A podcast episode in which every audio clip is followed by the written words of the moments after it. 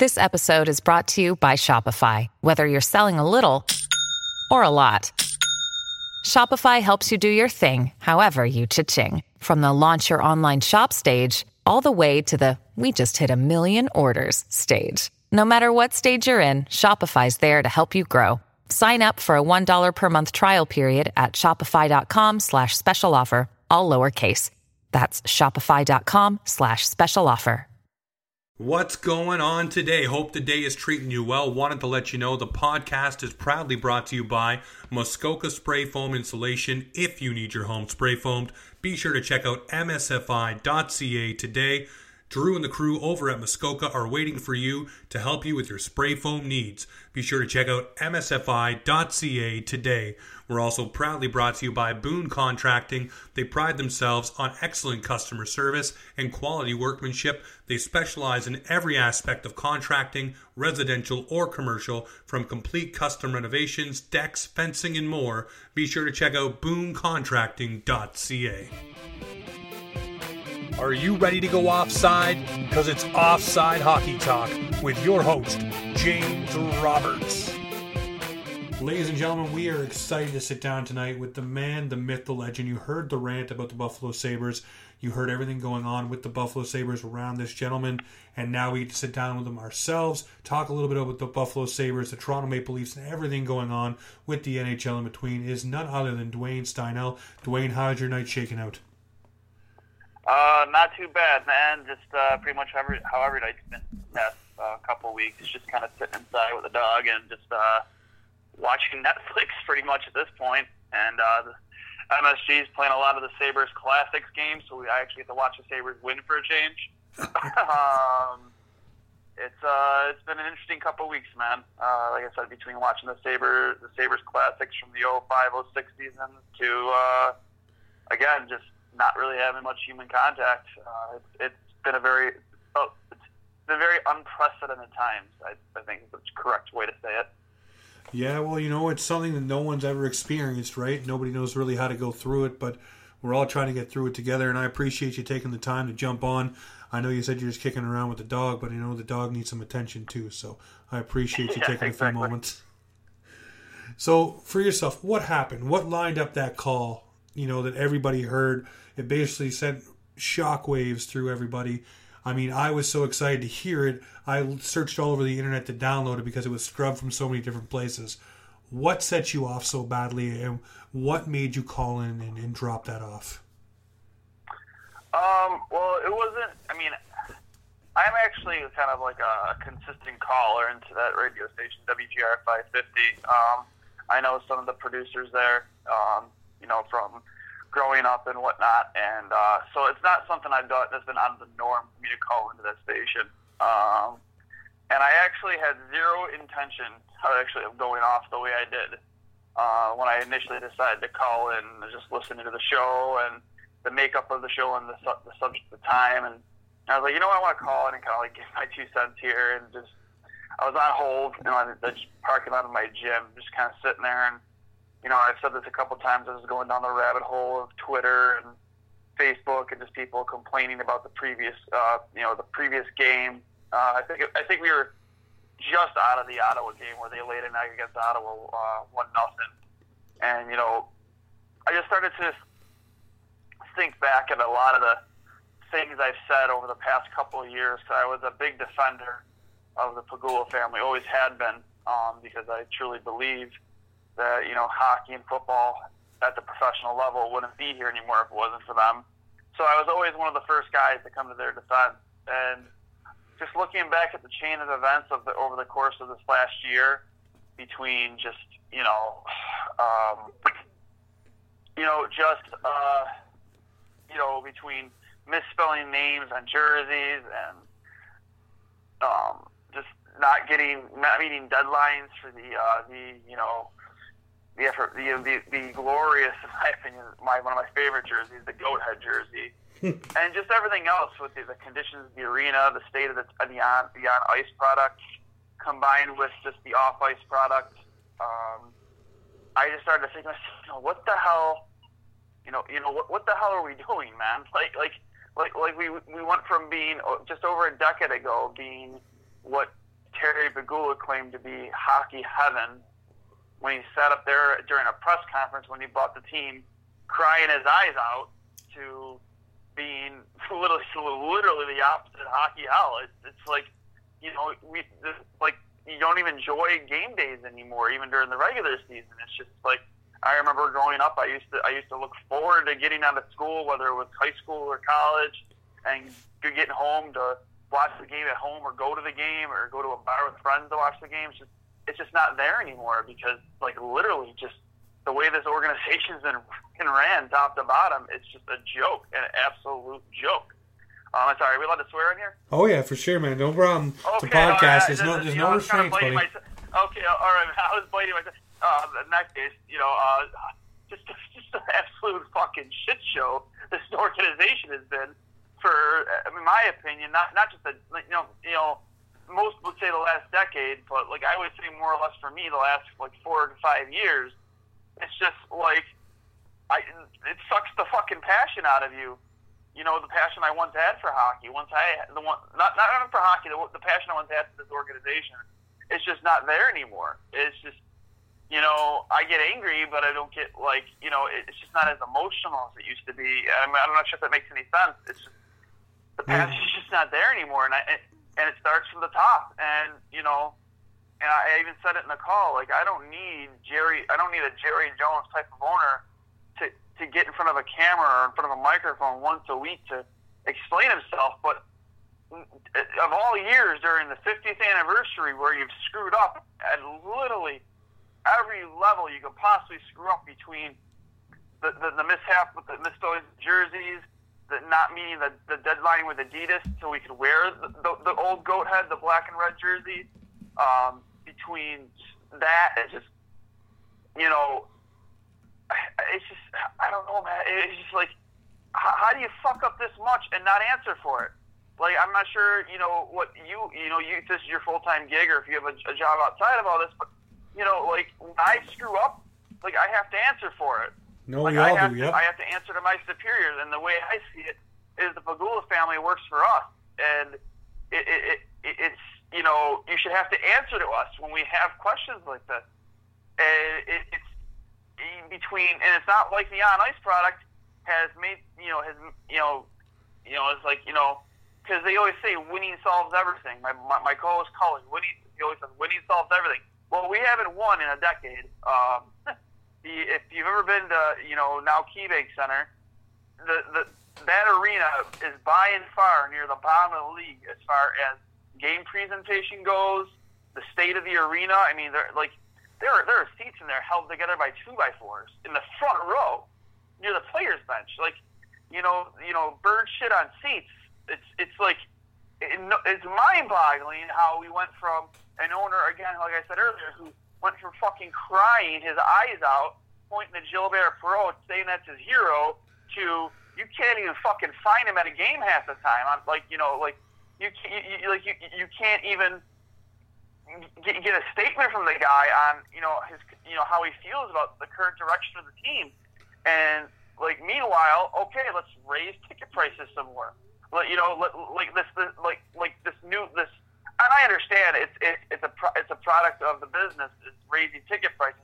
But when you haven't been to the playoffs in over a decade, and the type of the pr- type of price increases they, they put on us this year is an absolute fucking joke. I've I've talked to guys, um, some season ticket holders on my po- my own podcast, uh, two goalies, one Mike, and there are some guys whose ticket prices for next year have gone up over thirteen, twelve hundred, thirteen hundred dollars just in one year which is mind blowing to me.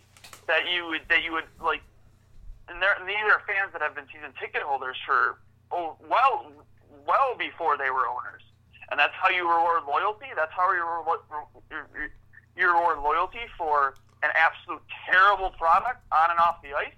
You reward them by telling them, well, if you want to sit in those seats that you sit right now, um, you better give us an extra twelve hundred dollars next season. Like my own tickets went up five hundred dollars, and I'm like, and I still haven't decided if me and my dad if we're going to renew. And this, and that's a tough decision, man. Like people say, love to say, well, just don't renew. Hit it where it hurts the pocketbook. Well, you guys don't understand, man. Like when you when you have a bond like this with an organization, it's it's it's like trying to break up with like a, with a, like a toxic relationship. Like it's not easy. It's definitely not easy, man. It's not easy to say, you know what, I this thing I've been doing for 15 years, I'm not going to do it anymore. That's not an easy decision to come by, even, even if it costs a lot of money, and it does. It's going to cost roughly $4,700 for my tickets in the 300 levels this next season. Um, Well, I gotta, I gotta uh, ask you for for yourself. You know, getting the season tickets. Obviously, you, you love the team. So, does it hurt when you hear now? I think almost three players. I think it was uh, Berglund, uh, passion of the game gone. Um, Rasmus Ristolainen, passion of the game dwindled, gone. Ryan O'Reilly said that hockey was basically dead to him before he went to St. Louis. You know, hearing those things out of players on the team. Obviously, there's got to be something that we as fans. Uh, obviously, I'm a Maple Leaf fan, but I'm a fan of hockey in general. But you know, Yeah. there's got to be something in the water that's leading to these players saying this. There has to be some sort of toxicity that's making this happen, where the on ice product is not able to, you know, excel no matter what happens. In your opinion, what is the issue? And I mean, we don't even have to talk about Mr. Peekaboo himself, Jeff Skinner, who has a great season, gets his money, and goes back to sleep like most Russian players do. I'm, I'm just talking about these guys here, talking about the passion of the game, and now the on ice product suffering. There has to be something that we're not seeing. What is it that maybe as outside fans we're not seeing? Well, um, well, uh, just to just to make a couple uh, pi- piggybacking off your, your original question, I think Berglund was more or less a mental thing. I'm not sure how much that had to do with the organization. That uh, they haven't really been very transparent about that, as far as you know, his like his his story and his side of things. The Ryan O'Reilly deal, like that, that is a thousand percent on the organization. And I and then Rasmus Ristolainen actually came forward earlier this year and said he's done a complete 180, and he actually he actually called Ralph Krueger the best coach he's ever had. So I think the, Ralph- the, the I'm not I'm not I'm not saying that I'm happy all of a sudden with the way Ralph Rasmus Rasmus is playing, but um, I think he did take steps forward this year as far as the game went. But the Ryan O'Reilly thing for sure, that that's the one that sticks out the most because you went from, you know, not having this passion for hockey To winning the uh, Stanley you know, Cup. Go, going, going, you know, going on behind a live microphone and saying that to all of a sudden finding your passion in St. Louis and you know winning the Stanley Cup and winning the Conn Smythe and it'll go down. And, and I don't care. I don't care. And we're talking about a league where Gretzky was traded. Um, that'll go down as the worst trade in NHL history, and there's you can't make no bones about it. I don't I, I don't care if Tage Thompson does end up working out. You you can't you can't get a worse result if you're Jason Botterill than what happened to him in that. He he, got more than fleeced, man. That, that like if it, like my opinion, that, that, that trade alone could have cost him his job with the way it all ended up. But that's neither here nor there. Um, but I think the the uh, the the main problem in the organization, in my you know unprofessional opinion, is just there isn't somebody overseeing um, hockey operations, kind of like what Pat LaFontaine's position was, where I think it all kind of started when he was annihilated, uh, um, on his way out of the organization when he was fired and forced to sign a, a non-disclosure agreement and all that stuff. Um, and then not long, not long after Ted Nolan's departure for a second time. Um, I think that's kind of where it all started. Because if anyone knows anything about Pat LaFontaine, you can't find a classier human being than him. So for him to to walk away from the organization the way he did, and then to not even be a part of 50th anniversary festivities, it actually to politely decline, and his numbers hanging in the rafters, um, that in itself kind of speaks volumes to how this organization is being run. Um, what, uh, can you can you hold on one second, Matt? Yep. I apologize. I apologize. I know how the podcast game works. Uh, one second. Uh, one second.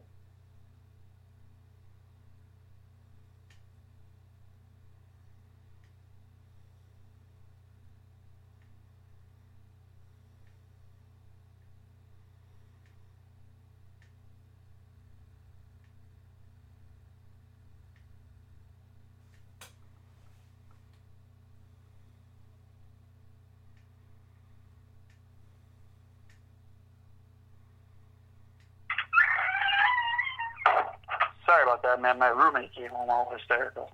No like, problem. I couldn't, I, all right, so where do we where, where do we leave off? I'm sorry. you sorry. were talking about Pat LaFontaine uh, politely declining. Okay, so I'll pick up right there. Um, you know, you got Pat LaFontaine politely declining to, you know, partake in 50th year anniversary. You know, and as I stated before, the guy is just, you know, if you ever read, especially if you ever read his book Companions in Courage, like the guy is as bad of a, a, a good of a human being slash athlete that you can find. Like, you know, when he played his time here in Buffalo, um, he would go out on his own time when there wasn't a camera in front of him and go hang out at a children's hospital who were fighting for their lives. And you know, he would he would literally sneak into the hospital. You know, when he when he would when he get back from road trips, just you know, it's it's uh it's mind blowing that you that you you know, however this all went down and however he was treated, that that guy wouldn't want to be a part of this organization during the 50th anniversary, and his number is hanging in the rafters. So that kind of speaks to the way this organization's been run.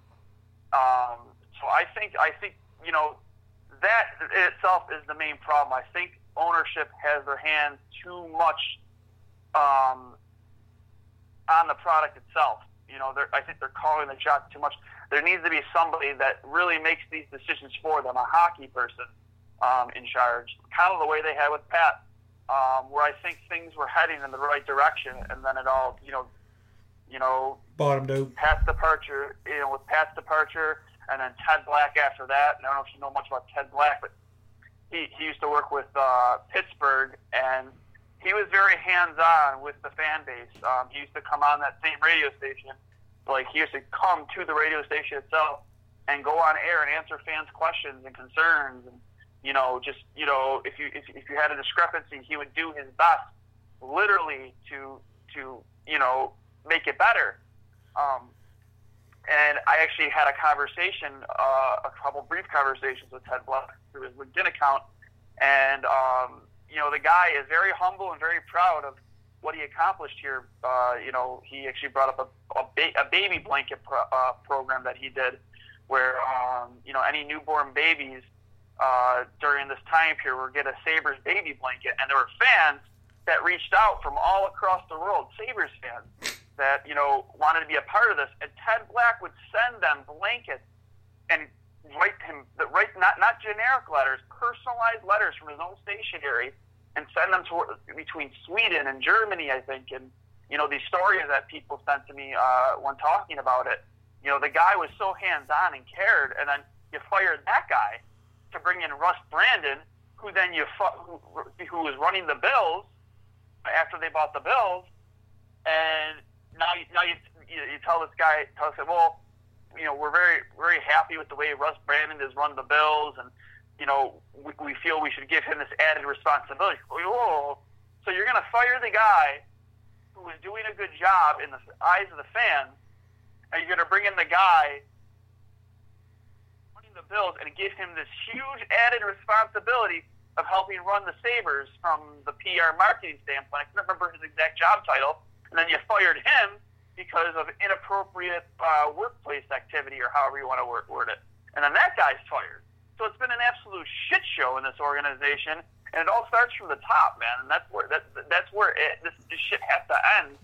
They have to get their hand, to get be more hands off, in my opinion, and bring somebody in that's going to, you know, run the Scorched ears. franchise, the day to day, the the day to day operations. Um, oversee the GM, oversee certain decisions. Where, uh, from my understanding, it's been all Kim Pegula. Well, who the fuck, who the who the fuck made the decision that Kim Pegula was qualified to run a, ho- a hockey franchise? What where does it say in her resume that she's qualified to do that? Where's her hockey experience? Because I don't think she has any. No, I really don't think she has any, and I think she's proven that time and time again since taking the fucking taking the fucking position. Well, here's the thing. I, I'm going to give you a little bit of a history background. You know, obviously, Toronto Maple Leafs, same kind of thing. Uh, they were owned by big conglomerates, and always he was always hands on. You always heard about Richard Peddie, or you heard about the uh, the teachers, you know, pension plan or whatever you want to talk about them. And then everything Yeah. changed over to Bell and Rogers, and you still had Richard Peddie.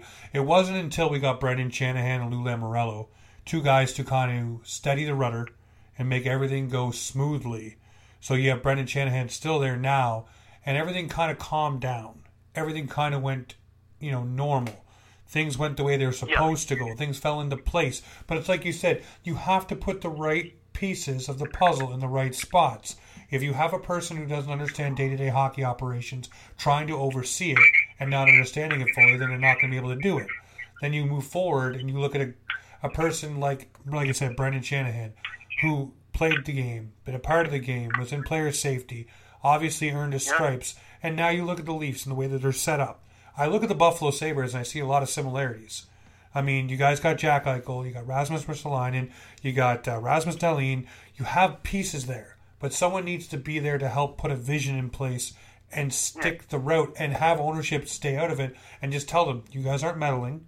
You guys aren't involved in this. You guys own the team. That's great. You want to come show your faces, kiss babies, pose for the camera, do whatever you guys do, but keep your hands off the product. The product is mine. I'm going to make it what it needs to be. I'm going to bring in the right people, and we're going to run this. But you know what? So many owners, and you look at Minnesota, Minnesota is the same way.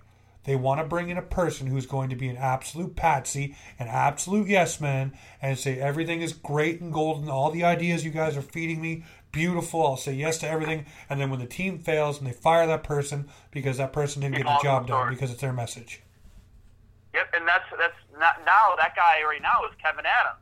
Yep, has been a kind of a staple in this in this community, uh, running the uh, Academy of Hockey for as many years as he's been. Um, and uh, now he's he's gonna be the next guy that's gonna fall on the sword because after you know the the rant, as people call it, went viral, all of a sudden Kevyn Adams steps out of the fucking shadows, and all of a sudden he's the mouthpiece a week later for the Pegula family, and I'm like, where, where is this fucking coming from? I thought he was in charge of like youth hockey development uh, through the Harbor Center, and all of a sudden he's got this position to speak on the behalf of the organization. Like what? When did this fucking happen? And it, it, the guy's a nice enough guy, and my co-host Cully will even tell you this. He uh, uh, Cully had had the opportunity to play uh, to come to two NHL camps, and um, the Sabres being one of them. And Kevyn Adams was the guy who helped get him to the Sabres camp. And um, you know, with that being said, um, it, it, it, he, he was blown away listening to Kevyn Adams' interviews um, about the, the raise in season ticket prices and you know the, the the business side of things, and he goes, "Man, he sounds like he, he sounds like such a shill." He's, he's drinking not, the Kool Aid, man. Kevyn, he's on the, the Kool Aid. Yeah, not the Kevyn Adams I knew, and it's just now he's going to be the next guy that falls in the sword because annihilated by this organization, and it's a fucking joke. It's an absolute joke uh, okay, I get it. If you're gonna if you're gonna hire him, if you're gonna hire him to to a position higher than he was, put him in a position where he gets to make hockey decisions then, not business decisions. Yeah. Because business decisions aren't his forte. He's not a business guy. He's a hockey guy. Like don't don't have him be the next guy to fall on the sword for you. And you were right. We do have the pieces in place. We have Jack. Like we have Rasmus Dahlin. Um, Sam Reinhart's up in the air because I know his his contract is coming up. And I and you mentioned earlier with Jeff Skinner, um, that's, that's that's another huge issue here in Buffalo. Not Jeff Skinner, but the fact that you traded your second line center away. Again, as I mentioned earlier, worst trade in NHL history. And you don't bring in a second line center. You bring in Patrick Berglund, which, in my opinion, was laughable to begin with. Do you think he's going to replace Ryan O'Reilly to be your your get your, your stopgap guy between between uh, to, to Casey Mittelstadt? And then he goes AWOL, and then you throw Casey into the fire and expect him to, to, to pick up the pieces on the second line when he clearly wasn't ready. He was his body wasn't ready for it.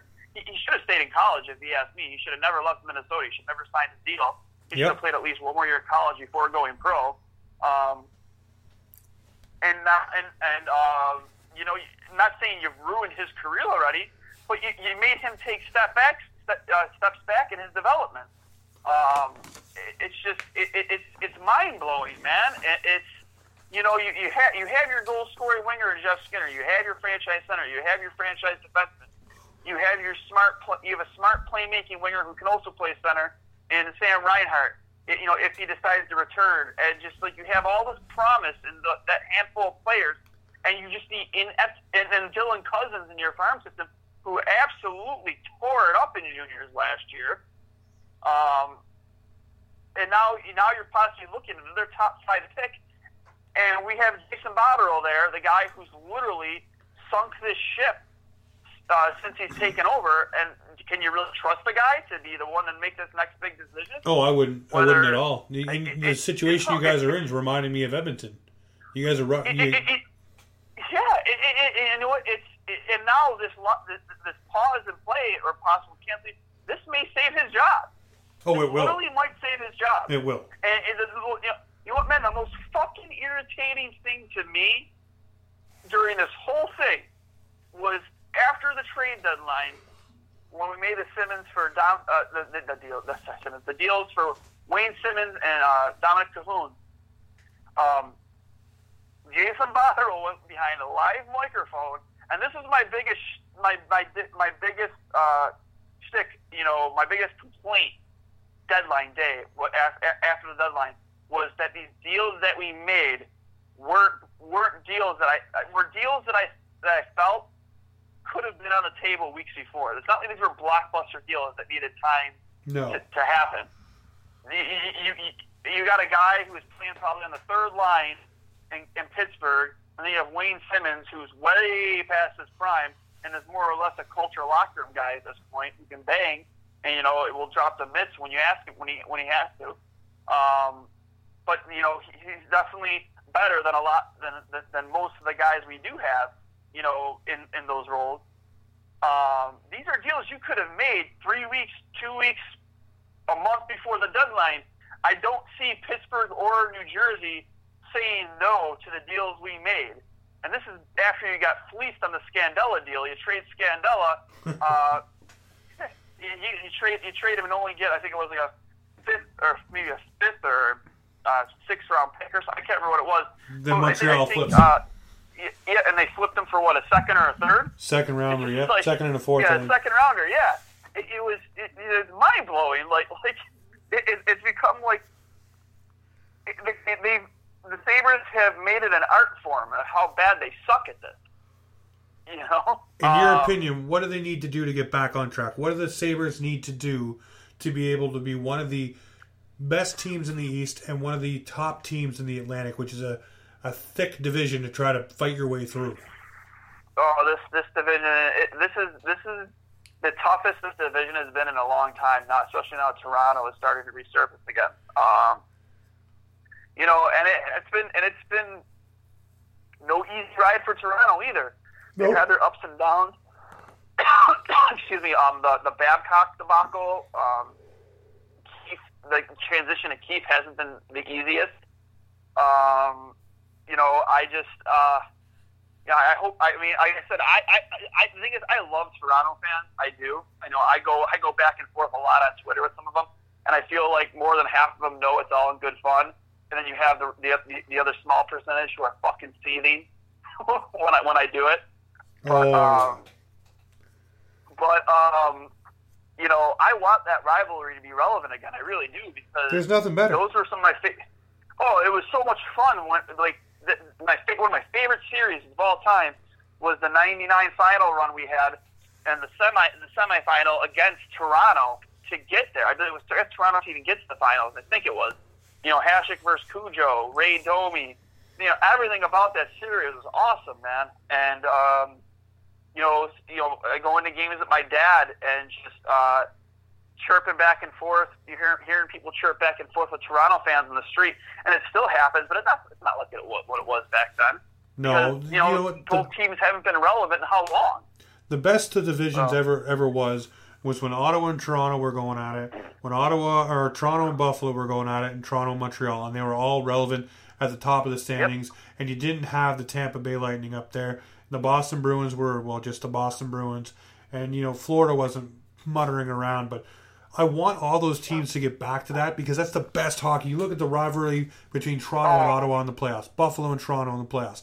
Those are games you want to see. And for crying out loud, how great would it be to see yep. even Toronto, Montreal finally back in the playoffs against each other? That would be amazing. Yeah.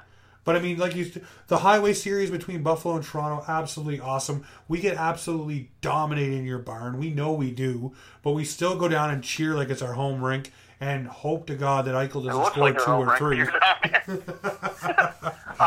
it, it, it, you know, man, I just I, I miss it, man, and people don't realize like that, that's who I feel most bad about, and that that's kind of what for me brought the rant out was looking back at my life in hockey and how it started because of the Sabres. All the great memories I had because of the Sabres, because of that Buffalo Toronto rivalry, going to games with my dad and my cousin growing up, um, just, you know, getting, you know, ask, you know, begging my dad for a jersey for my birthday or Christmas. All the great memories I had between the late 90s runs, the, uh, the, the 05, 06, 07 runs, just those special times, like, I remember, you know, when we swept Ottawa, we all showed up to school uh, with push brooms, ready for the ready for the sweep going into Game Four. Like how awesome, how fun those times were, and so many memories I had. And this is back before the arena went to shit. I mean, it wasn't the greatest, but it wasn't like it was now. And the game presentation was there. You know, they cared more. Everything about the product was great. you know, you couldn't turn a corner in, in downtown Buffalo without somebody wearing, you know, something blue and gold, yelling "Let's go Buffalo," you know, or you know, back the black and red days. You know, it was just so much fun to be a part of that. And I look at this next generation of Sabres fans now, and that this is what really this is what really made me go from zero to ten, um, because it was these kids. They don't know what it's going to be like. They don't know that those walls can shake in that arena. They don't know that you know how much fun it is to, to, to have games that matter, to pack 10,000 people outside the arena. I mean, a lot of people don't realize that party in the plaza stuff that you see Nashville doing now, that all started right here in Buffalo. That all started right here in Buffalo in, uh, with the 05, 06, 06, 17. We packed 10, 10 to 15,000 people outside of uh, KeyBank Center at the time. I believe it was, uh, uh, it was either HSBC Arena at the time or yep. uh, first. It, the names have changed so many friggin' times. Um, but um, packing over 10,000 people outside the arena during a playoff game, just losing their fucking minds every time the Sabres had had, had a scoring opportunity or scored a goal, uh, a big hit. I remember standing outside in the plaza um, a couple times with my friends, you know, during the Sabres Ottawa series. I remember we showed up with a bunch of, uh, you know, Leafs, or not Leafs, uh, Senator shirts and pictures of Dany Heatley and uh, Spezza and Alfredsson and burning them in the middle in the middle of the plaza. Just made a big circle and started burning shit.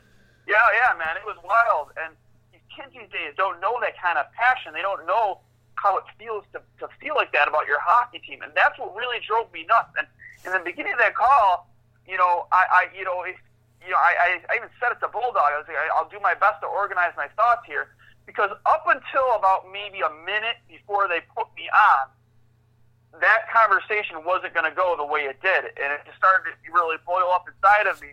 And then, you know, you, you can tell right there in the beginning, I just kind of like come to a moment where I kind of get, I get kind of get mixed up in my words, and in my brain, man, I just like, you know, I said in my mind, I was like, you know what, fuck it, go, and I just lost it. I just started going in on the organization, something I have never really done, not organization, but on ownership, and for the first time, vocally just putting it on ownership because that was legitimately the first time put it on ownership, hundred percent on ownership. Because up until then, I did nothing but defend ownership, and it's just all this stuff that I kind of silently let bug me inside over the course of time. And it kind of started with the uh, the Dominik Hasek uh, number retirement ceremony, which was a joke. Um, see, that's that's another conversation though. And then little things here and there started to bug me from that point on but I really never let it get enough to me to overlook the fact that we, you know, we were lucky to have the Pegulas because we because of them we had professional hockey because of them, and then later on we had professional football. But that's really where it all started, man. Like you know, is just coming into that call, just the lack of passion that this next generation of Sabres fan was going to have. And I know I've been all over the place here, but once once you get talking to me about get get me going about this, man, I just I can't stop. You know, um, but that's the good thing, though, man. You're absolutely passionate about the Buffalo Sabres, much like we're passionate about the Toronto Maple Leafs. And you know, we have our own version of, of yourself in our fan base. It's Steve Dangle. You know, he goes absolutely you know, bonkers and often crazy. So you know, I, I, I, Steve actually had me on his. It was the first podcast I actually went on. Um, after the rant, he asked me to be on his show, and I, I think I was on it for. It was only supposed to be like a twenty thing. I was on there for almost an hour. Well, I mean, it, it's good when you have people to you know to relate to to speak about because yeah. obviously as a sports fan you don't want to ever feel like you're the only one that's that diehard that's got that feeling but the good thing is Duane with yourself is you're talking about the fans who aren't going to get to experience it when things do start to turn that way again and things start to get better for the Buffalo Sabres you will be one of those fans that can lead the new generation into those cheers and into rattling the walls and into bringing it back to where it was so you have those memories, and you will be able to ignite that passion. And you better keep bringing I, it. I hope so, man. It's it's um, and again, I apologize if I kind of went on a ramble. No, like, rambling on there. That. It's just like once I get going about it, because like like, like you, you get me thinking about it, man. And I start thinking about all those good times and think what this organization's been. And, and the, other than the fact that just like I said before, this this next generation man doesn't know what, what, what good hockey looks like on and off the ice. Because um, I, I, I, even, I even mentioned like, you know, we used to get the things called the Sabres Carnivals growing up, where they would open up the arena for an entire day, and the entire team would be there to sign autographs. You know, Derek Plante was in a friggin' dunk tank where you could dunk him in the water. Like all these cool little things they did for the fans that aren't don't exist anymore. Now it's like you have to pay to have an op- you have to pay money to have an opportunity to get somebody's autograph. Whereas back in the day, like you it just happened. They used to do street. They used to have street hockey fest outside the arena, and just all these little things that they did off the ice that really went a long way as far as the fan base goes.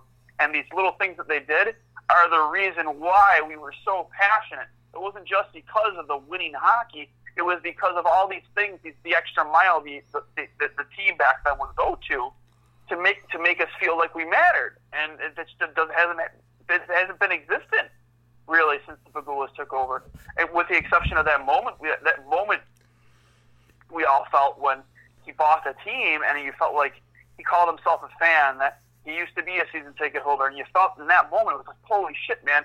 We have a guy like us owning the team. We have a guy who is passionate. Like, oh, uh, this is awesome. Like, he, he's talking about money not being a not being an issue. So you know, we're we're all saying collectively, where the fuck was this guy during Drury and Briere when we had to sign it, sign him them? We lost like possibly the darkest day in Buffalo, losing both Briere and Drury on the same day, both your captains. Where was Terry Pegula during all that? We'd have loved to have him for the owner during that. Ah. and since that moment of that feeling of just, you know, and then bringing LaFontaine in to be the new face of the franchise and bringing back Ted Nolan, which really, you know, got the butterflies going because you remember all those great memories with Ted, uh, with, with a couple of the runs you had him, you know, and then just to what it is now, it's like night and day. It's like, you know, what the fuck, man? Like, you know, it's absolute misery. And just, you know, I, I, I hope, man, I, like I said, I didn't need to be put on any pedestal or be the face of anything. I'm just a fan, dude. There's nothing special about me at all. Nah, that's where you're wrong, man. That's absolutely where you're wrong because it's fans like you that drive it, and it's fans like you that get other fans behind them. And honestly, you're talking about who they need to be maybe PR or maybe the, the community involvement person. It's people like you that need to be involved in those things. Oh, they want nothing to do with me, man. I'll tell you that right now. Well, they, you know what? They may not right now, but honestly, you're talking about all those good memories. Imagine being able to be able to hands on and do those little things. It's people like oh, you that need it. to be I would in those spots. love it. I'll tell you this, man. Like, like, like, I have so many ideas brewing in the back of my brain right now that things that you could do. Honestly, because right now the focus in Buffalo is always is, is going to be on the Bills because the Bills are the Bills ship is, is is right right now. It's it's it's a uh, all hands on deck.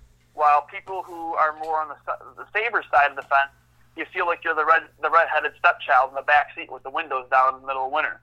That's what it's like to be a Sabres fan right now compared to a Bills fan. A lot of the hate and criticism I take on Twitter too are from you know those fans who lean more towards the Bills side than the Sabres side of things because you know what? Their team's doing great. I mean, I'm a I'm a hardcore Bills fan too, and I'm I'm ecstatic in the direction of the football team.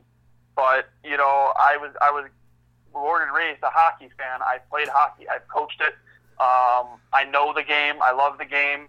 Um, and it's not right what's happening in the city to this hockey team and what's happened to this fan base. It's not right. It's wrong. Um, this organization be, should be ashamed of themselves for the way they've handled it. Um, again, between misspelling a Hall of Famer's name on the back of his jersey to um, just, you know, not meeting a simple deadline because, you know, it, and it was honestly, it was an unintentional troll job all year from the Vancouver Canucks with how well they did their 50th year compared to us. You know, it, it was it was insane.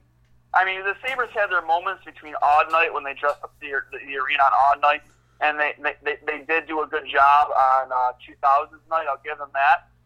But just, it was just between not having enough 50th anniversary jerseys ordered and enough in stock throughout the year, you know, that nice new jersey we had for the 50th anniversary, they, they ran out of those jerseys halfway into the season almost. like, they ran out. Like I remember, I remember I was forced to buy a Rasmus Dahlin, um, the actual Adidas jersey for two hundred and eighty dollars because they ran out of the Fanatics one. So I had to, I had, I had to pony up almost an extra hundred dollars to pay to pay for the legit Adidas one if I wanted a Dahlin jersey, which was a joke. We were we were barely halfway into the season. Maybe I don't even think we were, we were halfway into the season. So to, from not ordering enough of those jerseys to not meeting the Adidas deadline to be able to wear the black black red goat head jersey to just misspelling names and jerseys, wearing knockoffs on the ice. It was just it's just been an absolute shit show from top to bottom. And you look up north to Vancouver, and their fans are fucking loving life right now up there. You know, it, it, like you know, the on ice product is there, the off ice product has been uh, phenomenal, and here it's just like a turd. We're just a fucking a giant turd. Uh, that's the way I can explain it, man. It, it uh, if I had, if I was more hands on, if I had decisions to make, the way I would fix, I, obviously not with the on ice. The way to fix this, dude, is to start getting on the streets with the fans. Like you know, get yep. back to what made made it so good back then, man.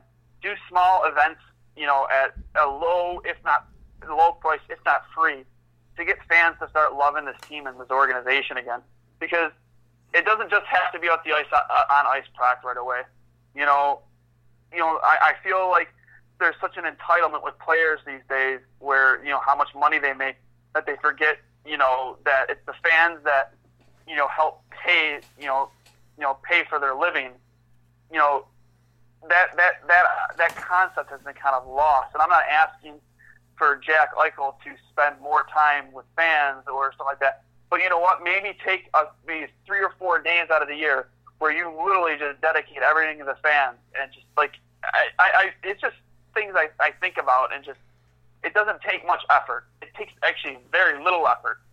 um, and uh, you know, I hope we can get back to that someday, man. I'm not like I said. I'm, I'm, I hate to make it seem like all I do is bash the organization on Twitter and whatnot, but like they don't really give me much good to talk about. Listen, okay, yeah. you're, you're, sitting and talking to a Leaf fan who went through the exact same thing for a decade of yeah, bad it, trades, bad players, bad management, bad coaching, everything you can name it was there. And you know, same thing, firing guys, hiring guys, bringing new things in. So I know where you're at. You guys will get back to, to where you need to be. And I want you guys to, because honestly, there's nothing better than watching a game between Auston Matthews and Jack Eichel on a game of who's oh, going to score God. more. Okay, so Duane, I know it's going to get back there, my friend, and I want to thank you so much so. for taking the time with me uh, tonight uh, to chat about it. And I can't wait to no talk problem. to you again, my friend. Yeah, thank you, man. And if uh, anybody wants to uh, listen in the future, we're at at, uh, at two goalies, one Mike.